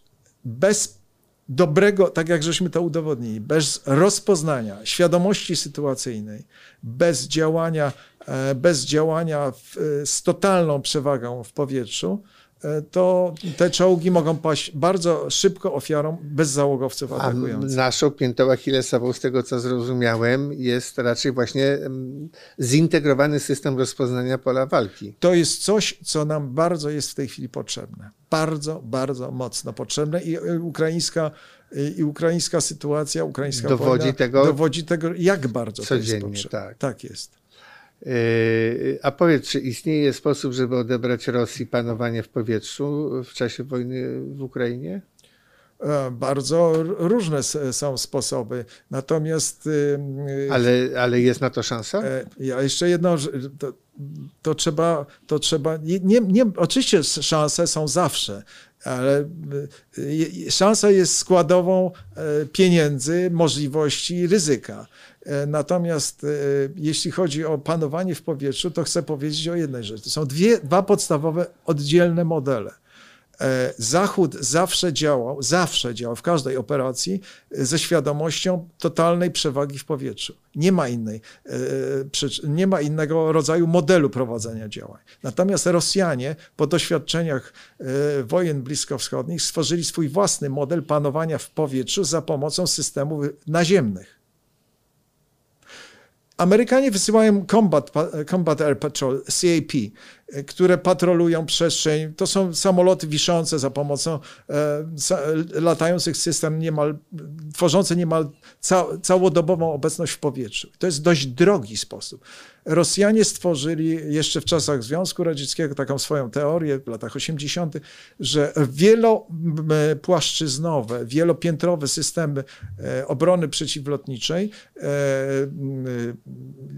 osłaniające własne kolumny bojowe, ale osłaniające obiekty i poszczególne, e, poszczególne miejsca e, w, e, mogą zbudować ten system przewagi powietrznej z ziemi.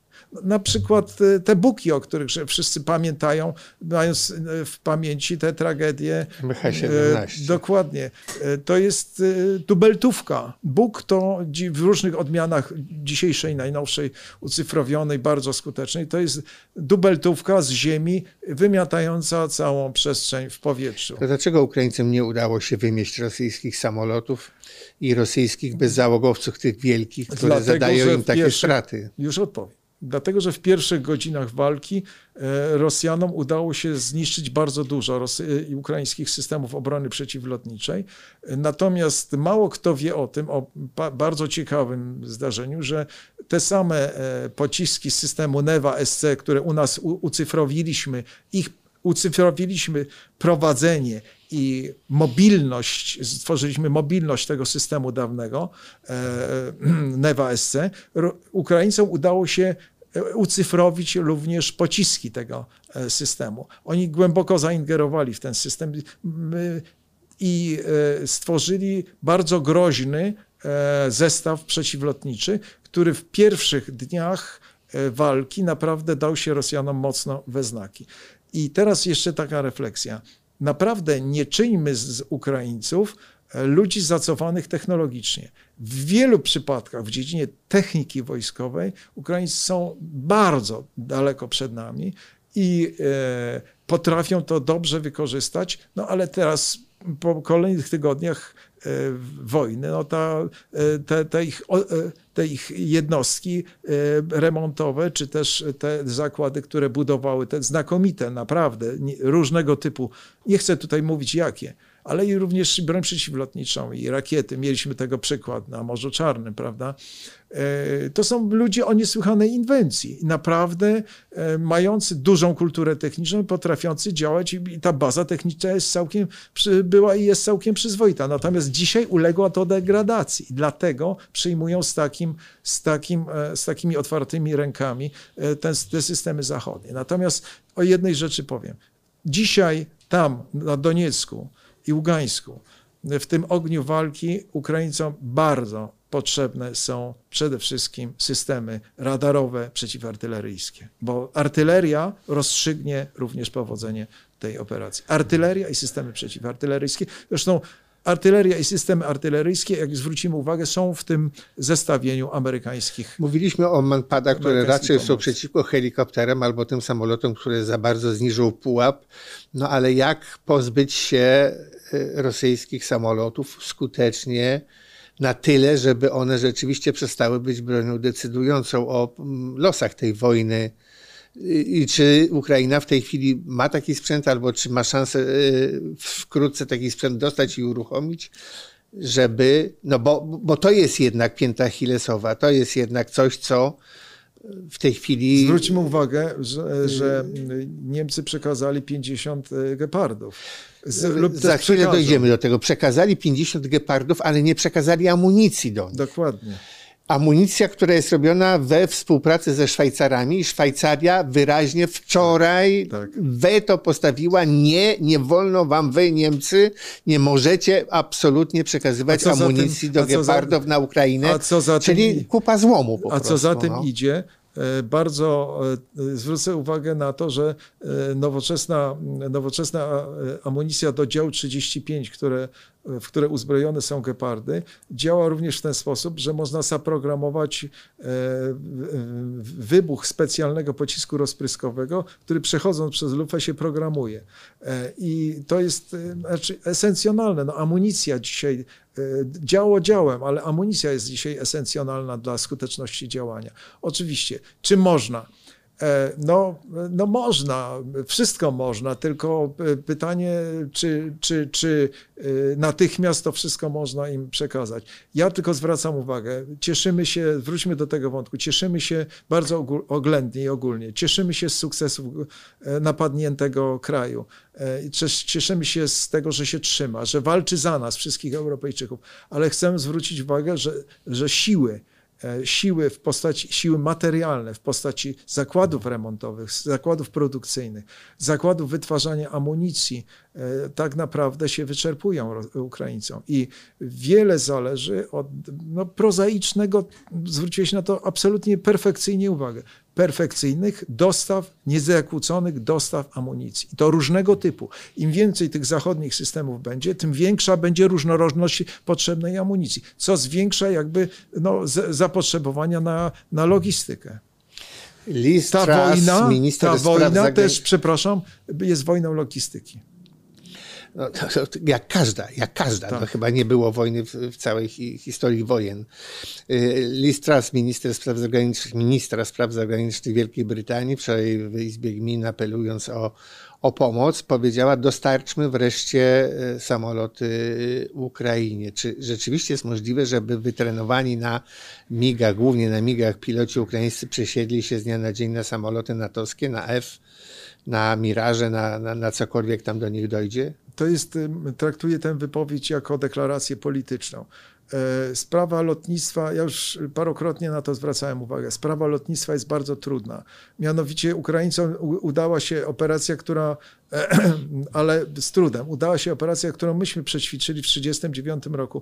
Partyzantka lotnicza. Mianowicie myśmy przebazowali e, w przeddzień, uderze, przeddzień uderzenia Luftwaffe na Polskę, przebazowaliśmy z naszych głównych baz te, e, nasze, te nasze samoloty na lotniska polowe. Dobrze zamaskowane. Ukraińcom się to do pewnego stopnia udało i jeszcze latają. I jeszcze wiem o tym z moich rozmów, że latają wykorzystując to, co u nas żeśmy żeśmy zaniedbali, a mianowicie ćwiczenie pilotów z operacji na drogowych odcinkach lotniskowych. Na autostradach po prostu. Oni jeszcze to potrafią. Jeszcze są te samoloty. Co prawda Rosjanie podają, że, rosyjskie, że lotnictwo ukraińskie zostało zanihilowane, ale mamy dowody świadczące na filmy nakręcone teraz, że te samoloty jednak latają. Czy, y, no, ja y, wracając do meritum twojego, nie, to nie jest, to nie jest ani łatwe, ani proste, ani tanie. Tak samo jak operacje y, ukraińskich pilotów na naszych MiGach 29 byłyby dość trudne, że, dlatego że samoloty te są po prostu zwesternizowane. Działają w oparciu o zupełnie inny milowo, milowo-stopowy system pomiaru odległości, prędkości, nawigacji. To nie jest takie proste, żebyśmy wsadzili człowieka do naszego zwesternizowanego miga. Pozornie ten sam typ, mig no 29. Tak, ale sam Zełęński, jego doradcy mówili, wy przesadzacie, że potrzebne są dwa lata na trenowanie, my ta damy tu radę w dwa dni. Trening. Tu nie chodzi o trening. Również potrzebna jest e, E, potrzebna jest operacja no tak, no. przerzutu. Potrzebne są, żeby samolot, każdy, e, każdy lotnik to powie, żeby samolot mógł skutecznie walczyć, działać, potrzebna jest bezpieczna baza takich baz bezpiecznych na terenie całej Ukrainy, dopóki e, przewagę w powietrzu i, no, że tak powiem, to co Amerykanie nazywają air sovereignty, czyli panowanie w powietrzu za pomocą tych systemów przeciwlotniczych, no, również z Białorusi mają Rosjanie, to taka operacja e, lotnicza przebazowania skończy się po prostu atakiem rakietowym i w ciągu 10-15 minut te świeżo przebazowane samoloty e, przemienią się w dymiące wraki. To nie jest takie proste, jak się politykom wydaje. E, Żeleński e, apeluje, bo taka jest jego rola, żeby zaangażować siły zachodnie, społeczeństwo zachodnie, również zwrócił uwagę na potrzeby lotnicze, ale operacje lotnicze. E, pytanie, ilu pilotów jest jeszcze ukraińskich, którzy są zdolni no do latania? Pytanie, czy są w stanie zapewnić operacje lotnicze wymagają, tak jak na lotniskowców, wymagają bezpieczeństwa tego rejonu, wymagają spokoju i stabilizacji. Tego nie ma. I to jest rzecz trudna. Ja osobiście bym e, widział e, odzyskanie przez Ukraińców przewagi e, w powietrzu lub też równowagi, parytetu w powietrzu poprzez system rosyjski, czyli uzyskanie przewagi za pomocą systemów naziemnych obrony przeciwlotniczej. Tak. Zbliżamy się do końca, więc pytanie zasadnicze. Zachód od pewnego czasu żyje w przeświadczeniu, że Ukraina tę wojnę wygrywa i ostatecznie może ją wygrać, chociaż nie będzie to proste.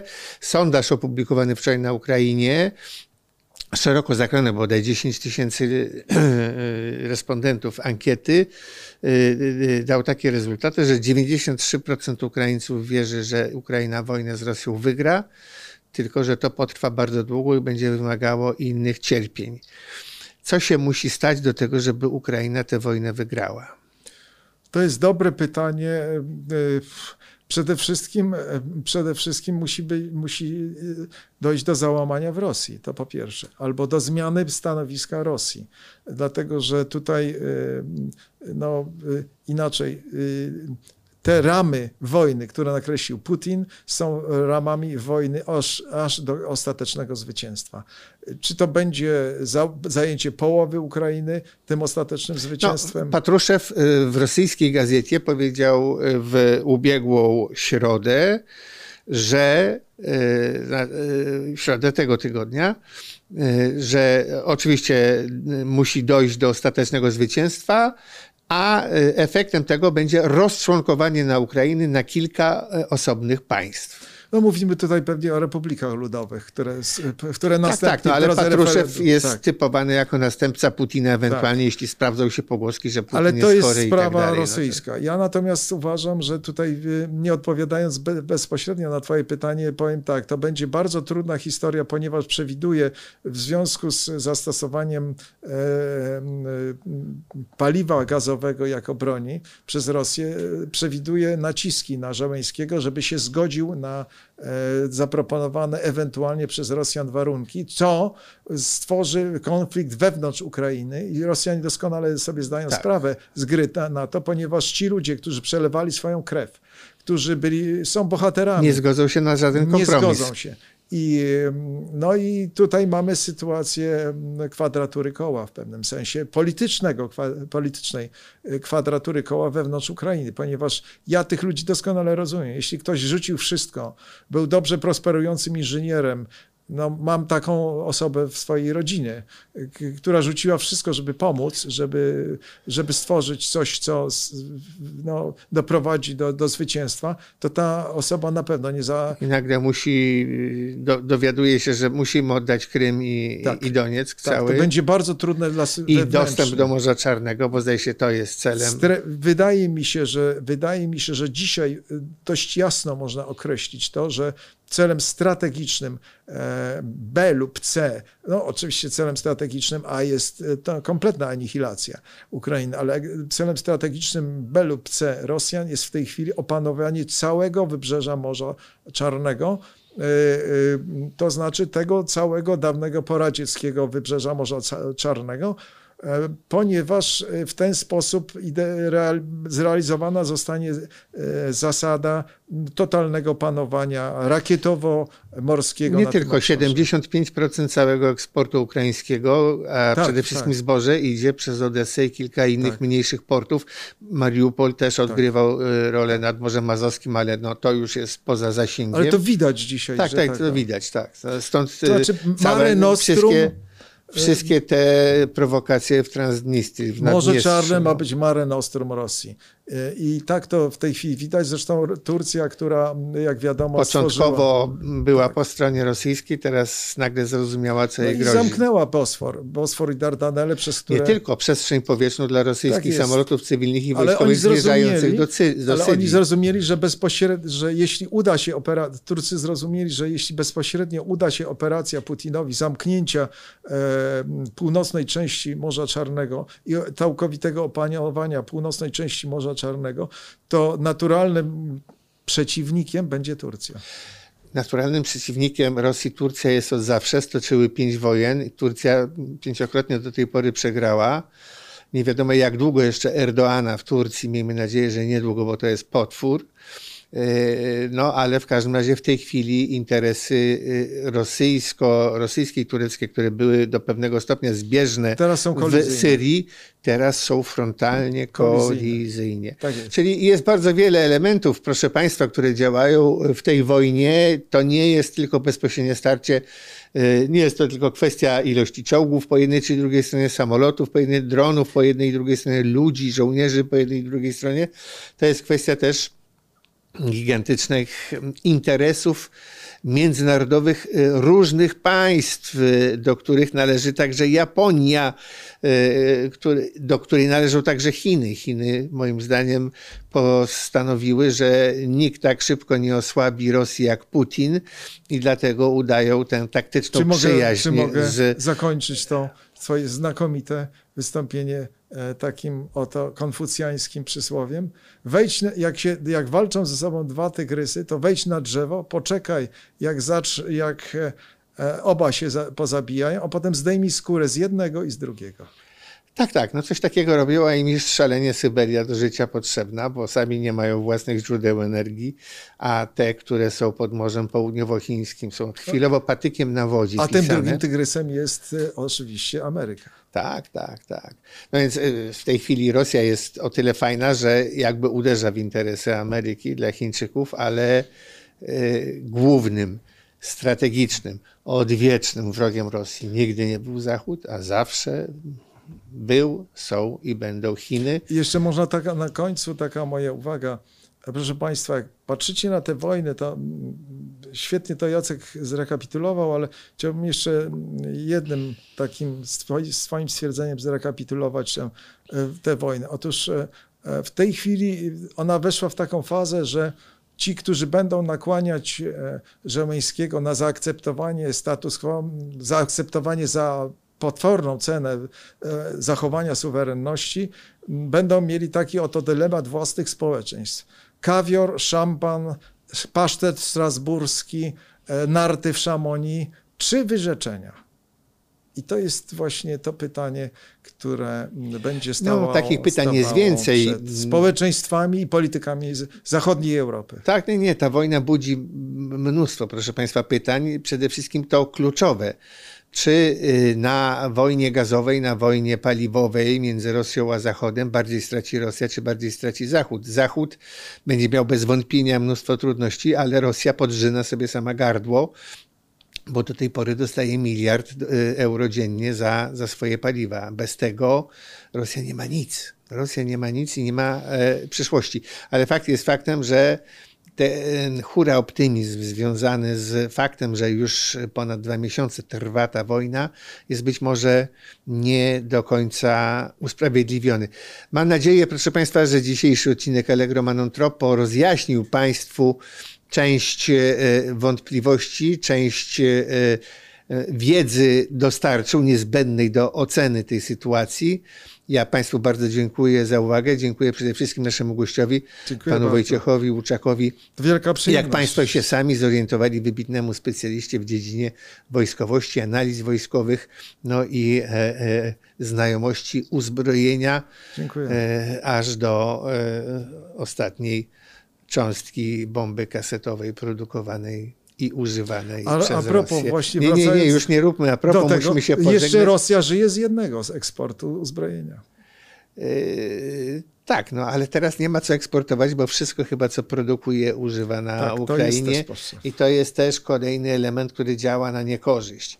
No tutaj są różnego rodzaju rozważania. Powiedzmy sobie, w perspektywie półrocza czas działa na korzyść Ukrainy. W perspektywie dwóch lat czas zacznie działać bez wątpienia na korzyść e, Rosji, więc ta wojna nie może trwać zbyt długo i mam nadzieję, że sztaby armii natowskich zdają sobie z tego sprawę równie dobrze jak tacy ignoranci, jak, e, jak ja, Jacek Pałasiński, który się z Państwem żegnam i zapraszam na kolejne odcinki e, Allegro Manon Tropo na portalu na temat.pl. Do widzenia.